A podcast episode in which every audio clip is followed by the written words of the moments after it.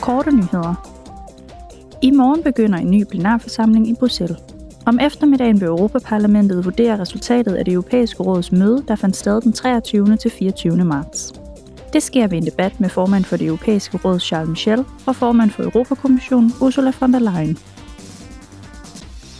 På plenarforsamlingen vil parlamentsmedlemmerne forsøge at blive enige om en fælles holdning til nye regler, der skal sikre, at produkter i EU opfylder de højeste sikkerhedskrav, uanset om de sælges online eller i traditionelle butikker. Parlamentet skal i den forbindelse torsdag stemme om en ny lov, der indebærer nye procedurer for tilbagekaldelse af produkter og fjernelse af farlige produkter online. I går og i dag præsenterer kommissær med ansvar for det indre marked, Thierry Breton, to lovtekster for udvalget om industri, forskning og energi. Det drejer sig om forordning om netto-nul-industrien og den europæiske retsakt om kritiske råstoffer, der blev godkendt af kommissionen i midten af marts. Begge lovtekster blev bekendtgjort i forbindelse med industriplanen for den grønne pagt, og deres formål er at forbedre EU's robusthed, konkurrenceevne og selvstændighed.